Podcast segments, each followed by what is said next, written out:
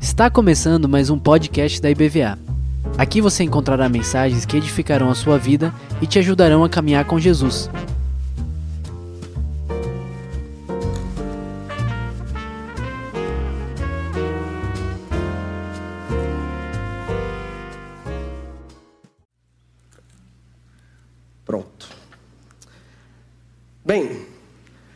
Hoje é a terceira ministração através do tema que tenho abordado nos últimos dois domingos, que nós estamos falando sobre a soberania de Deus no estabelecimento da igreja. Hoje é a terceira e a última ministração a respeito desse assunto, e hoje, particularmente, um tempo de oração ao Senhor e uma busca sobre, sobre aquilo que deveria falar, primeiramente aquilo que Deus tem ministrado ao meu coração e aquilo que eu deveria estar ministrando para a igreja. O Senhor me levou a pensar sobre o Espírito Santo, sobre a pessoa do Espírito Santo. Então hoje, exclusivamente nesse último, nessa última, nessa terceira e último estudo sobre a soberania de Deus, o estabelecimento da igreja, eu quero falar sobre a soberania de Deus na igreja através do Espírito Santo. Eu sei que nos últimos, nos últimos domingos eu iniciei falando aqui, contando um pouco, falando sobre a história da igreja, como Deus agiu em meio às tragédias. Quanto isso foi extremamente importante para o avanço e o estabelecimento da igreja e a pregação do evangelho, em meio a tantas tragédias que aconteceram. Aos nossos olhos, tragédia, mas entendendo que Deus tinha um propósito muito claro e absoluto em tudo aquilo que nós, que a igreja viveu. A igreja perseguida, muito perseguida. Falei sobre estratégias de Paulo, sobre o, o, o, o domínio romano, né, o Império Romano, sobre a forma que eles construíram estradas e tudo mais para que o evangelho avançasse, sobre Nero matando cristãos, e cada sangue derramado era novos cristãos que, que ali estavam sendo vidas, que estavam sendo plantadas e crescia, aparecia cada vez mais cristãos. Falei sobre Domiciano, que colocou, em vez de matar, colocou pessoas isoladas em uma ilha, e lá João escreve o Apocalipse na ilha de Pátimos. Falei sobre as tragédias. Domingo passado falei um pouco sobre como Deus, a soberania de Deus em meio à liberdade, a partir de, de, de Constantino, né? Que teve a liberdade, a igreja parou de ser perseguida, disse que muitos de nós estamos aqui hoje por conta dessa ação de Constantino, o decreto de Constantino que deixou a igreja de ser perseguida, o imperador indo para a igreja, as classes altas indo para a igreja, né? os, os dirigentes, os, os, funcionários públicos, né? os empresários, todo mundo ia para a igreja porque o imperador estava lá. Talvez, como eu disse, talvez muitos de nós não estaríamos aqui hoje se Deus não tivesse intervido na história através da vida de Constantino, um homem que Deus usou de uma forma para honra e glória do nome dele, que dizia que era convertido, mas que a história nos conta que ele, ele foi imperador durante 31 anos. Começou em 306, terminou em 337 depois de Cristo, e ele veio a batizar, se batizar somente no último ano de sua vida. Então Deus usa quem absolutamente Ele quer para a honra e glória do nome dEle e para que a igreja dele seja expandida e avance de toda e qualquer maneira, de acordo com a soberana vontade de Deus. E consequentemente nós estamos aqui. Disse até que fiz até uma, uma trouxe um exemplo. Se pensasse nas igrejas perseguidas que de repente estariam se, se, reuni, se reunindo nesse momento em alguns lugares aqui mais distantes da nossa cidade, alguns lugares que nós consideramos perigosos, que estão à margem muitas vezes da sociedade, aquela pessoa, aquela igreja marginalizada, muitos de nós lá não estaríamos. Porque é difícil nós pensarmos, de repente, vamos sermos sinceros aqui. Talvez pensarmos que eu e você estaríamos seguindo, saindo da nossa, das nossas residências e de repente entrando ali pela Lagoa dos Patos, entrando lá para dentro, lugar de repente que ali rola o tráfico e tudo mais, aquele medo, aquele receio de ser alvejado, alguém lhe parar. Garanto para você, pensando nos seus filhos, você jamais sairia da sua casa para um lugar desse, numa igreja marginalizada. Então, quando você olhar para a história, entender a história, pensar em Constantino, começa a olhar, olha como Deus usa a vida de um homem para que de repente nós estivéssemos aqui no dia de hoje. Olha como a história se desenrola. É interessante, falei aqui um pouco sobre o concílio niceno, e depois desse concílio niceno, né, teve em 345 depois de Cristo, houve um que um evento que é chamado o credo apostólico. Credo apostólico. Em que algumas palavras foram deferidas ali por um homem e começou a trazer um norte para a igreja. Voltando um pouquinho na história, por que falar do Espírito Santo? Porque a igreja nós entendemos claramente, sabemos que a igreja ela teve um início, um início.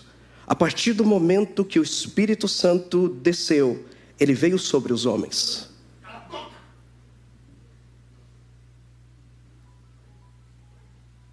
Que ele veio sobre os homens. O Espírito Santo de Deus veio sobre os homens. E a partir daquele momento, algo aconteceu na humanidade. O Espírito de Deus, ele veio sobre as pessoas e as pessoas foram transformadas. O Espírito Santo está aqui nessa manhã.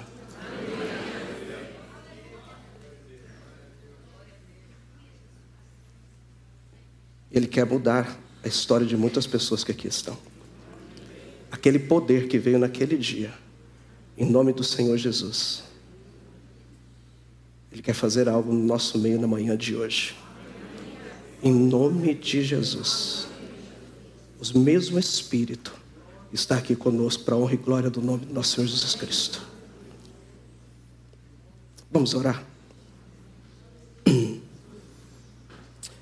Senhor, obrigado por essa manhã. Obrigado, Senhor Jesus, por aquilo que o Senhor tem nos permitido viver ao longo desses dias. Vemos, temos percebido a tua grandeza, Senhor, mesmo em meio às dificuldades, às circunstâncias que nós olhamos e aparentemente aos nossos olhos é negativa. Mas o Senhor continua o Senhor soberano de tudo e que está no controle de tudo.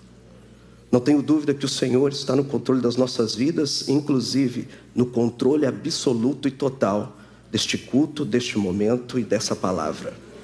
Peço agora, Espírito Santo de Deus, que use a minha vida para honra e glória do seu nome.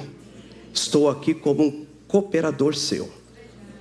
Não estou aqui para atrapalhar o teu agir nas nossas vidas, em nome de Jesus. Transforma a nossa vida. Espírito Santo de Deus, tu tens total liberdade em nosso meio. Seja feita a sua soberana vontade, no nome de Jesus. Amém. Amém e amém. Zacarias capítulo 4, verso 6. O profeta diz assim, a parte B do versículo diz assim: Não por força, nem por poder, mas pelo meu espírito, diz o Senhor. Tudo é pelo espírito de Deus. Olha só, eu estava dizendo aqui que em 345 depois de Cristo, entendendo que a igreja ela foi fundada, ela começou, ela começou a acontecer a partir do momento que o Senhor Jesus ele foi aos céus. E ele diz: "Convém que eu vá para que o consolador venha e para que tudo comece a acontecer". A partir daquele momento, quando o Senhor foi, o Espírito Santo veio, ele se manifestou.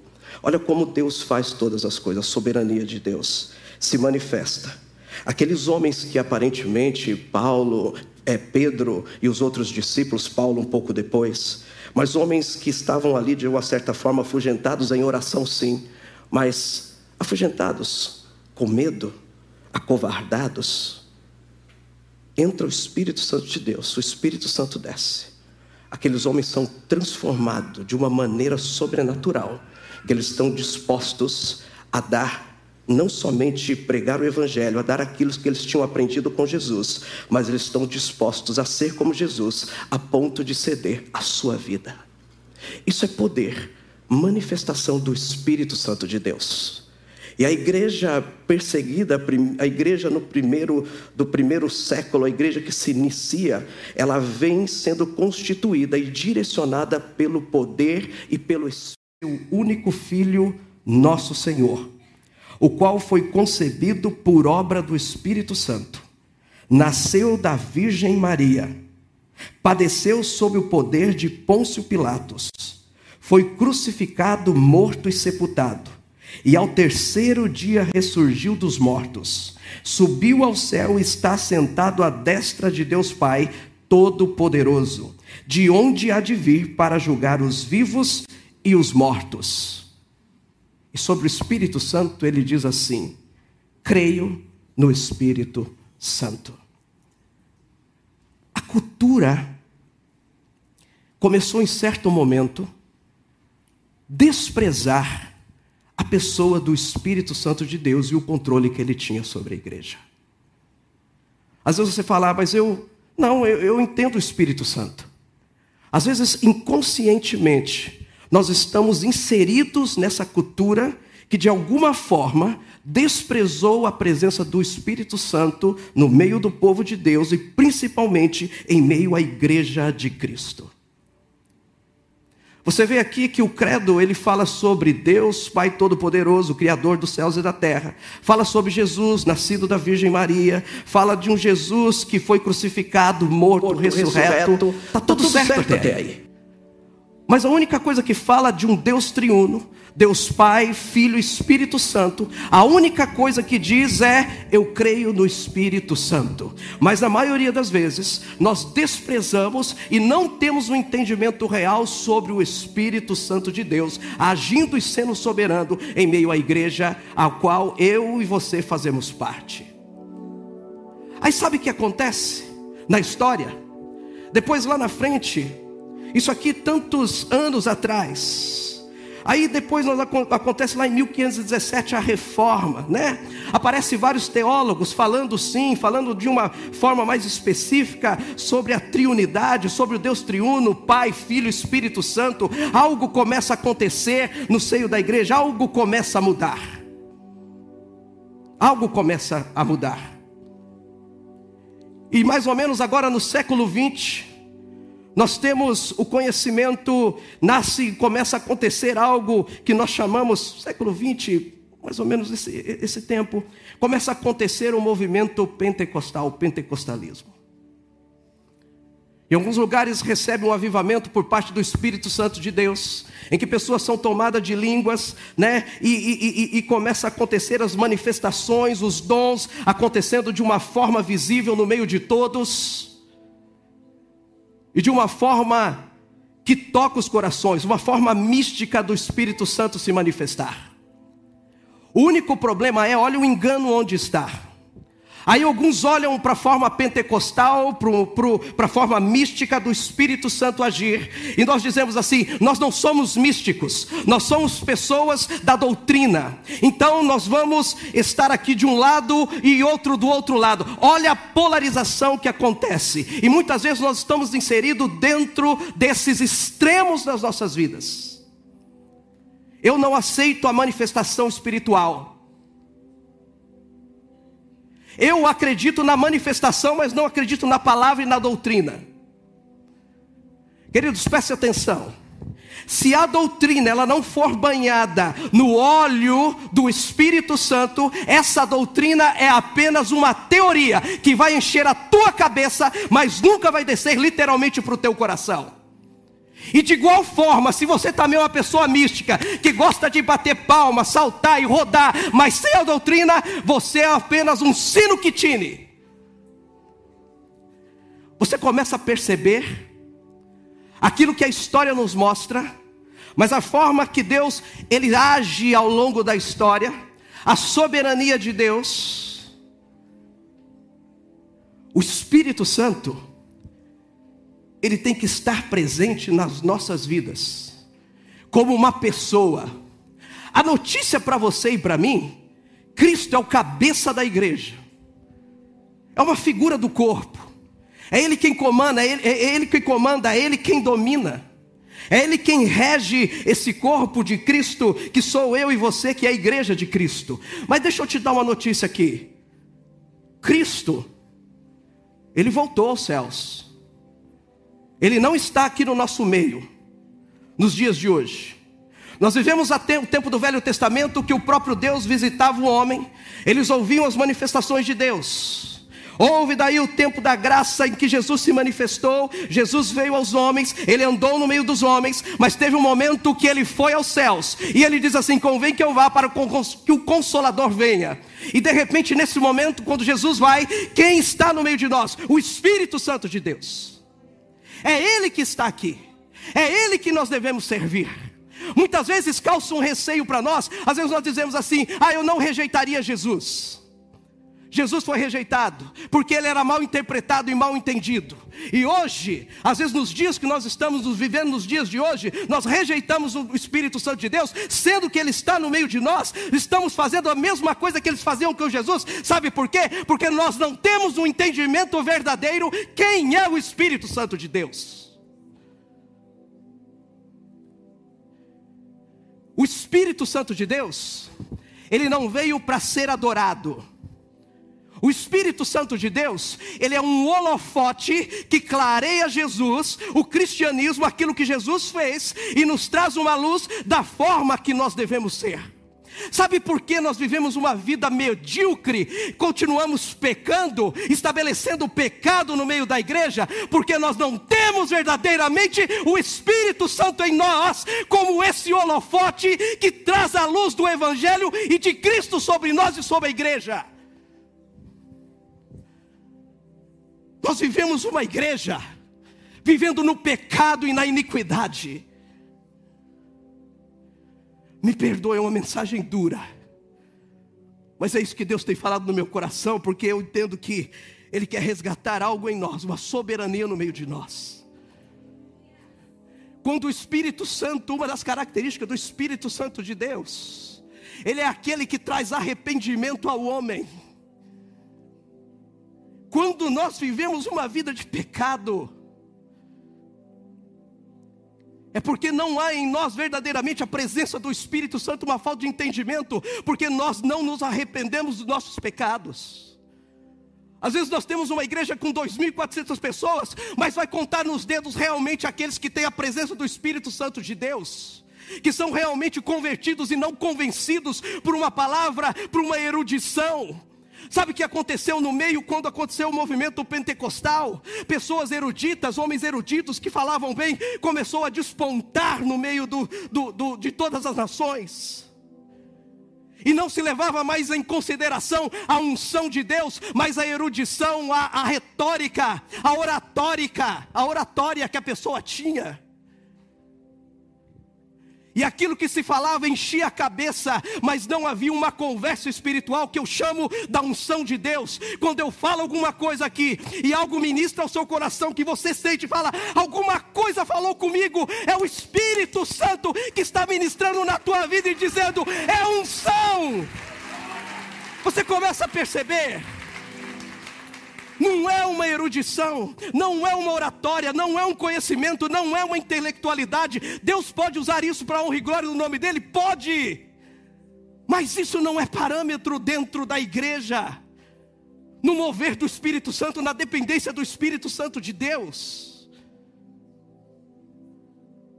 Por isso que hoje nós somos enganados por tanta gente, eu fico impressionado como tem gente que manda porcaria no meio de grupo de WhatsApp, de gente que você nem conhece, e nós sabemos que sequer nós percebemos que não tem o Espírito Santo de Deus. Apenas uma boa oratória, fala bonito, palavras doces, bem vestido, bem alinhado, todo bonitinho, todo alinhadinho, coisa mais linda. Oratória, eloquência, e nós estamos sendo enganados estamos sendo, conven... estamos sendo apenas, de uma certa forma, convencidos, mas não convertidos verdadeiramente ao Evangelho de Cristo. Deus quer ser soberano na sua igreja, através da, do, do, Espírito Santo de Deus. Sabe por que, que nós temos receios do Espírito Santo? A palavra de Deus fala aqui o Espírito Santo ele é como um vento que ele sopra, não sabe de onde vem para onde vai. Então é uma coisa assim que muitas vezes nos tira do controle das nossas vidas. E como nós queremos ainda manter o controle, o controle de tudo nas nossas vidas, nós temos uma grande dificuldade de aceitar o mover do Espírito Santo de Deus. Agora eu digo, quando o Espírito Santo, ele é soberano na sua igreja, é uma igreja mais santa. É uma igreja que sabe se submeter à vontade de Deus. Em Atos, capítulo 7, verso 38.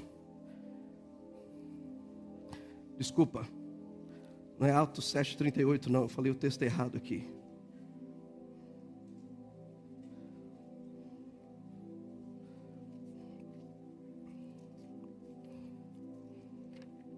Atos 15, 28. Olha só como a igreja funcionava. Soberania do Espírito Santo de Deus.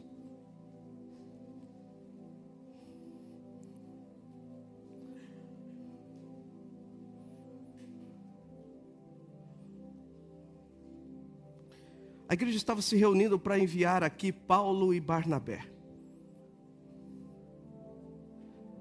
Texto de Atos 15, 28 diz assim: Pois pareceu bem, primeira coisa, está falando aqui sobre a igreja de Cristo. Olha só, pareceu, pois pareceu bem ao Espírito Santo e depois a nós vos impor maior encargo além dessas coisas essenciais.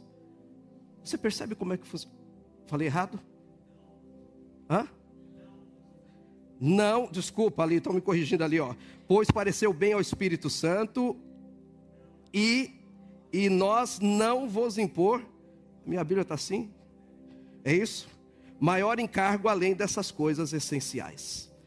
Você percebe que o parâmetro da igreja, da igreja antiga, da igreja primitiva, da igreja do início, era a vontade do Espírito Santo e não a vontade propriamente do homem. Talvez nós tenhamos que voltar um pouco na história para nós trazermos de volta o Espírito Santo para dentro das nossas vidas, para dentro das nossas igrejas, para dentro das nossas casas. Se submeter à vontade do Espírito Santo, aquele que vem, não sei de onde, vai para não sei aonde, que sopra e vai para onde quer. Hoje nós vivemos um momento de muita instrumentalidade. E dar lugar e voz a quem nós entendemos que tem potencialidade. E muitas vezes nós estamos olhando com esse olhar como igreja de Cristo. E a igreja tem caído muitas vezes no engano. Pessoas têm sido enganadas. Não têm sido convertidas, mas sim convencidas. Por não se submeter à vontade do Espírito Santo de Deus. Me perdoem estar falando dessa forma hoje, mas é aquilo que o Espírito Santo tem ministrado ao meu coração. Eu estava lendo a história de um pregador e disse que ele chegou na igreja e disse assim: Diz que ele chegou, ele ia ministrar, disse que o irmão puxou ele e disse assim: Pastor, olha, é o seguinte, o senhor vai subir no púlpito, mas não pregue sobre, não fale sobre jogatina, não. Tem irmãos aqui que gostam de jogar, joga um baralhozinho aí, aposta um pouquinho aqui, né, faz um joguinho ali toda semana. São pessoas importantes da igreja, não prega sobre isso não. Deixa isso quieto. Aí quando o pastor estava ali, chegou outro irmão e perguntou assim, chamou ele e falou, pastor, seguinte, temos alguns irmãos aqui que gostam de beber um pouquinho.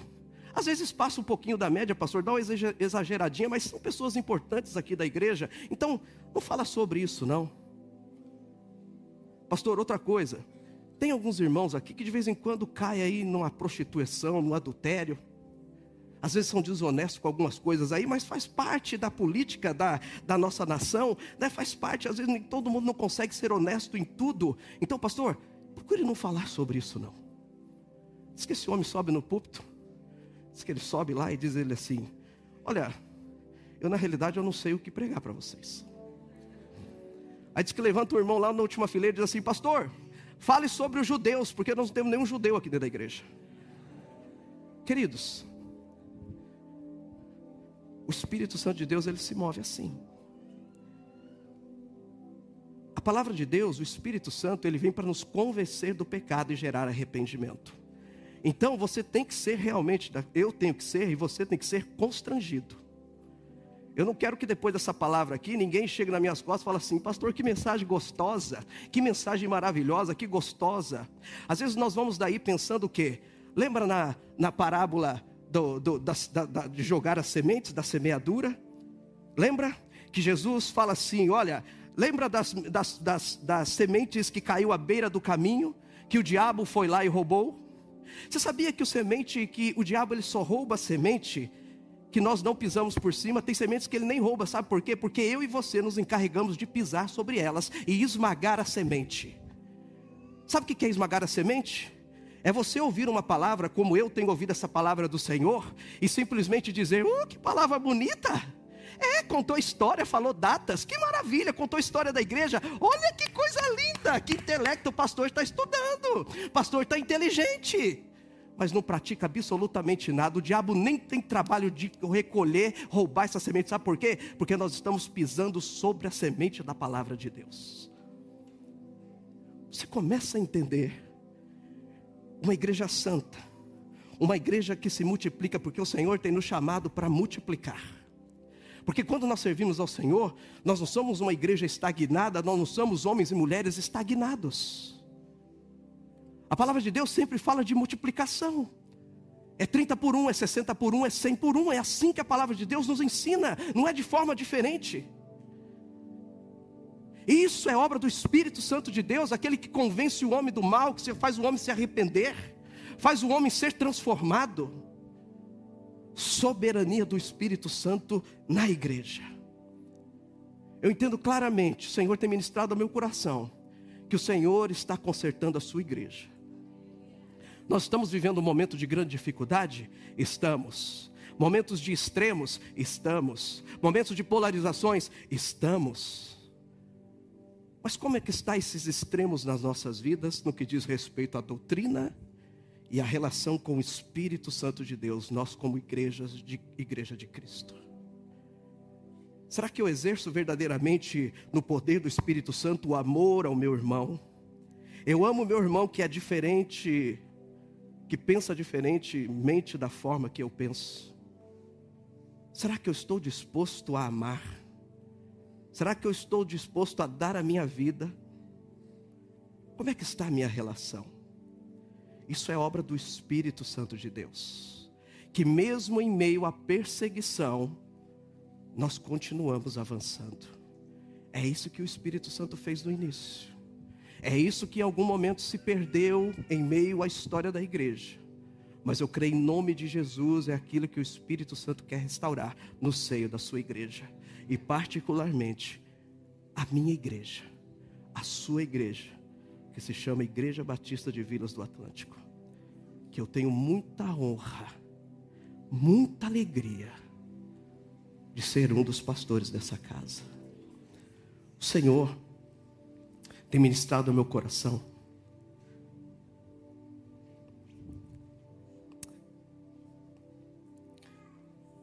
O Senhor tem dito assim. Eu venho de uma outra denominação.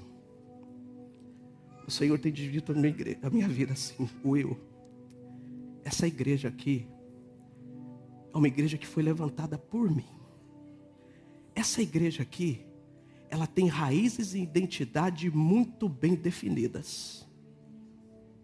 Essa igreja aqui é uma igreja que pertence ao meu Espírito Santo, é direcionada pelo Espírito Santo. Uma das coisas que Deus tem falado é assim: Will, seja um guardião das raízes e da identidade dessa igreja. Seja um guardião. Essa igreja tem identidade própria, tem raízes sólidas. Deus levantou um grupo de pessoas há um tempo atrás. Deus levantou um anjo da igreja aqui, que é o pastor Marcos. Um homem direcionado por Deus, cheio do Espírito Santo de Deus, que tem feito de tudo para nos discipular.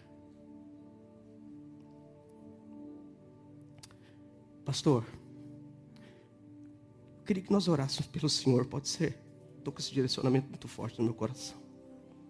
Amém. Por favor, se o senhor pudesse, com muito respeito, pastor. Amém. Aleluia.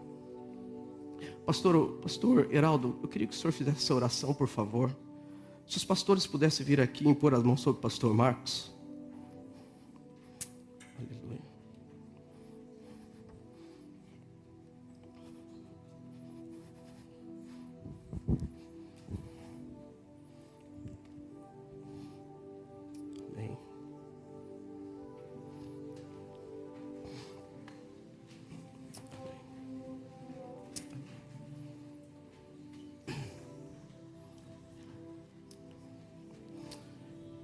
Por que, que eu estou sendo direcionado a fazer isso? O Senhor tem me levado a pensar e visualizar sobre um resgate da verdade, do movimento espiritual, de um tempo de avivamento, de um tempo de sermos sermos surpresos por uma manifestação da graça do Espírito Santo de Deus, da bondade do Espírito Santo, do mover espiritual. Há uma identidade dessa igreja que está relacionada à vida do pastor Marcos. E eu queria que nós orássemos a respeito disso pela vida dele, em nome de Jesus. Senhor. Amém. Senhor, nós louvamos o teu nome, Senhor. Nós estamos aqui diante do Senhor nessa manhã, Aleluia. em unidade como corpo, como igreja, Deus. Para declarar, Senhor, a nossa dependência, Senhor, de Ti, a nossa dependência do Teu Espírito, da Tua direção, da Tua condução. Aleluia. Nós estamos aqui, Senhor, em unidade como pastores desta igreja. Oh, para orar, para interceder, para clamar pela vida do nosso pastor Amém, Marcos, Jesus. A quem, Pai, o Senhor constituiu, Senhor, como líder nesta casa, para a glória do teu nome, Senhor. Pai, nós oramos, Pai, para que o teu Espírito, Senhor, continue, prossiga, Senhor, em direcionar a tua igreja através do teu Filho. Que teu Espírito traga sobre nós, Senhor, um espírito de humildade, de mansidão, de submissão. Senhor, para sermos um como igreja de Cristo, seguindo, Senhor, acompanhando a direção do teu Espírito através, Senhor, daqueles que o Senhor tem constituído, Senhor, como líderes na tua casa. Pai, nós oramos pela vida do teu filho, do pastor Marcos. Que o Senhor guarde ele, Senhor, de toda seta. Que o Senhor guarde ele, Senhor. Guarda a sua casa, guarda os seus.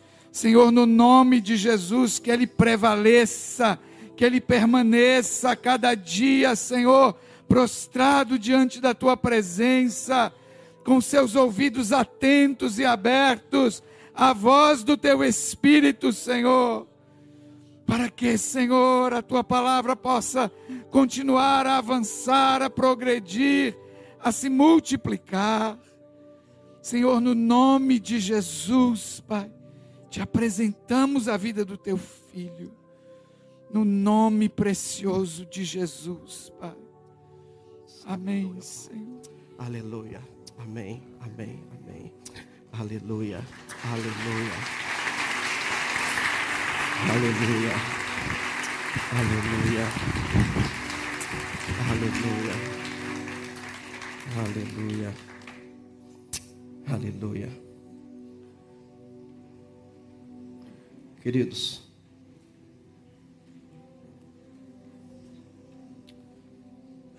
o Espírito Santo, uma das características do Espírito Santo de Deus, o Espírito Santo ele une a igreja. O poder de Deus ele se manifesta na unidade. Não deixemos, por favor, que tudo isso que nós estamos vivendo possa dividir a igreja de Cristo, possa dividir você do seu irmão. Isso é onde nós abrimos brechas para que o inimigo ele entre e ele cause dano e estrago. E sabe para que, que isso aconteça? Para que enfraqueça o agir, o poder do Espírito Santo de Deus no nosso meio. O Espírito Santo, ele traz unidade. Continue orando. Quando o Espírito Santo se manifestou para que a igreja começasse a acontecer, aqueles homens permaneceram em oração ali durante dez dias. Eles estavam orando, nós precisamos orar mais. Nós precisamos interceder mais. O Senhor tem chamado essa nação, esse povo, essa igreja para orarmos mais, intercedermos mais. Para que possamos ser visitados novamente por uma presença maciça e densa do Espírito Santo de Deus. Comece a se envolver com o Espírito Santo de Deus. Entenda a soberania do Espírito Santo de Deus. É Ele que está no nosso meio. Assim como o corpo tem como o corpo é um e tem muitos membros, e todos os membros desse corpo, sendo muitos, são um corpo, assim também é Cristo. Esta unidade que o Espírito Santo produz não é uma unidade mental, mas é uma unidade real nos nossos, no nosso meio. É uma unidade que passa sim por essa parte mística do Espírito Santo, como aquela que havia dentro da Trindade, Pai, Filho e Espírito Santo. Que nós se formos pensar de uma forma racional, nós não entendemos. Se não formos olhar pelos olhos da fé de uma forma mística, nós não entendemos. Procure entender sobre a unidade de uma forma espiritual. Aquilo que o diabo está querendo fazer com o corpo de Cristo, com a igreja de Cristo. Não olhe para a racionalidade, aquilo que nós estamos vivendo, é isso que ele quer atacar, ele quer dividir. Unidade é manifestação do poder de Deus, é manifestação do Espírito Santo de Deus. É na unidade que ele se manifesta. E o Espírito Santo, ele aviva a igreja. No avivamento, quando ele se manifesta, uma igreja que muitas vezes pode ser até monótona e sem vida, acaba sendo desperta, despertada. O Espírito Santo, um dos, dos, dos frutos do avivamento, começa a trazer um novo arrependimento aos nossos corações. Começa a trazer mais oração. E começa a trazer verdadeiramente um zelo pela palavra, pelo evangelho, pelos princípios da palavra de Deus. Isso sim é uma demonstração clara que estamos vivendo e passando por um avivamento. Você imagina uma igreja dessa, não sei, devemos estar aqui com as 600, 600 e poucas pessoas. Você imagina uma igreja dessa, um povo desse, todos comprometidos com o arrependimento, com a oração e o zelo da palavra de Deus. Você imagina o que nós viveríamos num culto como esse? Como seria o manifestar da glória de Deus? Como seria a sua atitude aqui, não de peso e de culpa, mas simplesmente vindo aqui para adorar e se debruçar diante do Senhor e agradecer, sem ter receio e medo de levantar as suas mãos e ser acusado de qualquer coisa? O Espírito Santo quer fazer isso. O Espírito, o Espírito, muitas vezes ele está entristecido pelos pecados nas nossas vidas. Ele retira a sua presença sentida por causa de ídolos, muitas vezes, que nós temos nas nossas vidas. Tantos ídolos. E não precisa ser uma estátua, alguma coisa assim. Às vezes é as vaidades, são as vaidades, às vezes é o dinheiro, às vezes são as coisas materiais que se tornam ídolos nas nossas vidas muito mais superiores àquilo, o ídolo verdadeiro que devemos ter, que é o nosso Senhor Jesus Cristo, o Espírito Santo em nós. Ele fica afastado até que o povo de Deus se arrependa novamente. Não nos arrependeremos até que ele volte como espírito de graça e de súplicas, de Zacarias 12, 10. Então a igreja verdadeiramente se arrepende e experimenta, experimenta a vida dos mortos, que é a essência do verdadeiro reavivamento. Eu quero ler esse versículo aqui, explicando isso, Romanos 11, 15, para nós partirmos para o final.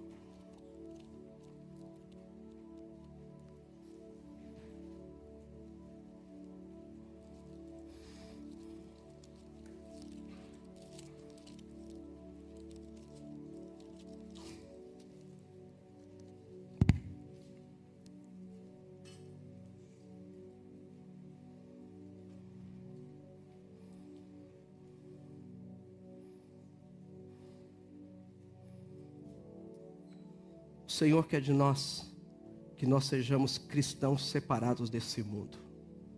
literalmente separados desse mundo. Romanos 11, Paulo aos Romanos, capítulo 11, verso 15 diz assim: Por quê?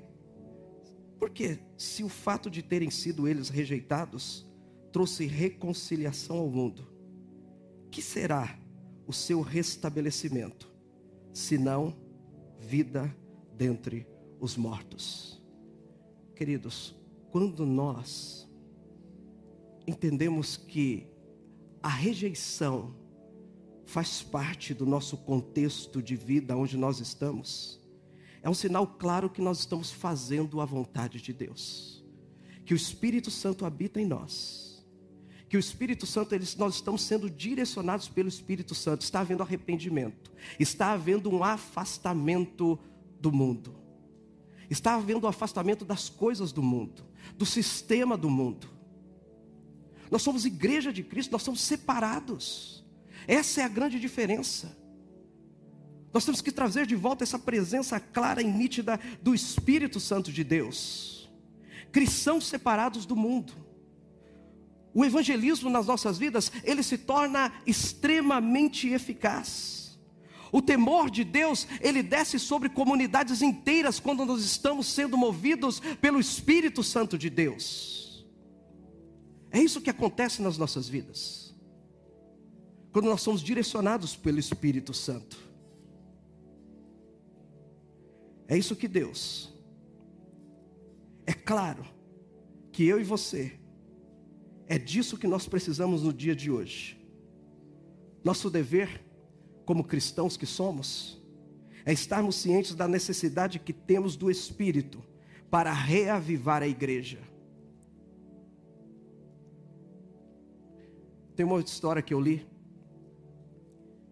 que havia uma igreja que diz que fazia 10 anos que a igreja não ganhava uma vida para Jesus.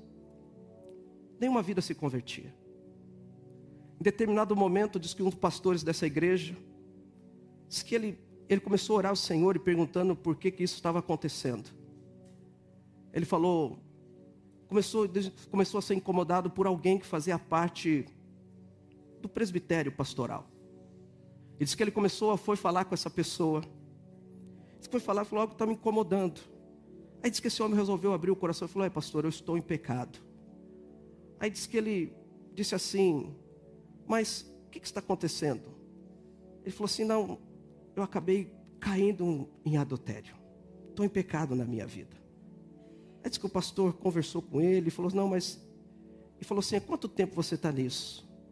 Ele disse assim: Há 10 anos, pastor. História verídica. Há 10 anos uma igreja que estava seca, sem conversões, por conta do pecado no seio da igreja.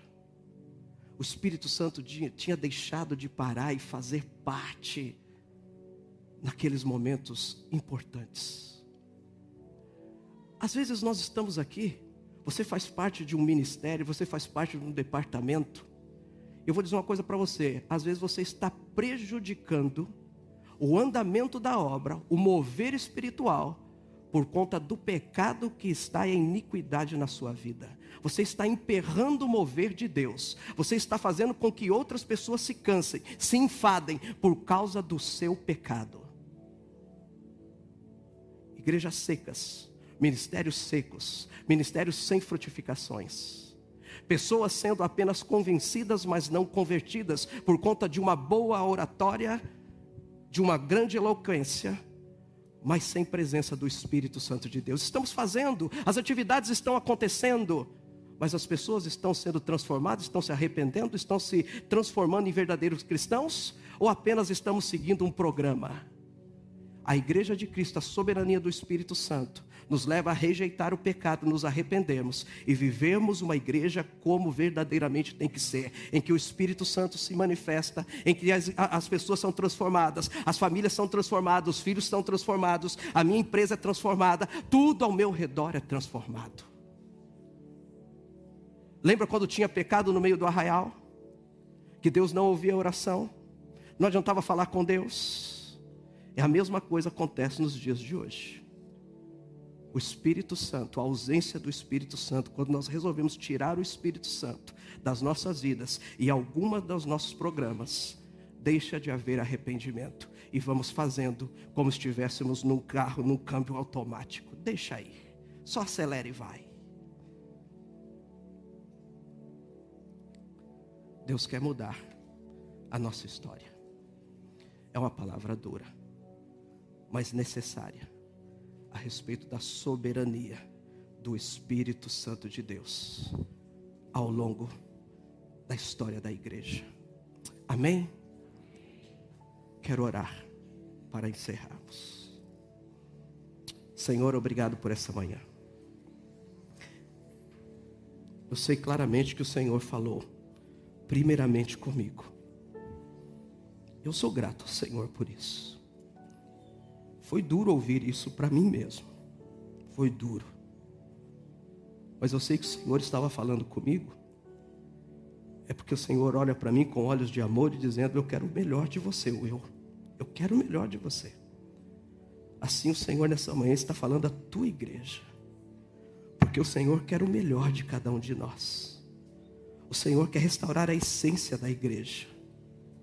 A predominância da presença do Espírito Santo sermos conduzidos pelo Espírito Santo, haver um equilíbrio entre a doutrina e o mover, o misticismo que envolve o Espírito Santo que possamos estar alinhados ao seu interesse, Deus, ao interesse do Espírito Santo de Deus. Eu peço o Espírito Santo de Deus se mova no nosso meio, tenha liberdade de vir e ir no tempo que o Senhor quiser. Nós estamos aqui para fazer a sua soberana vontade.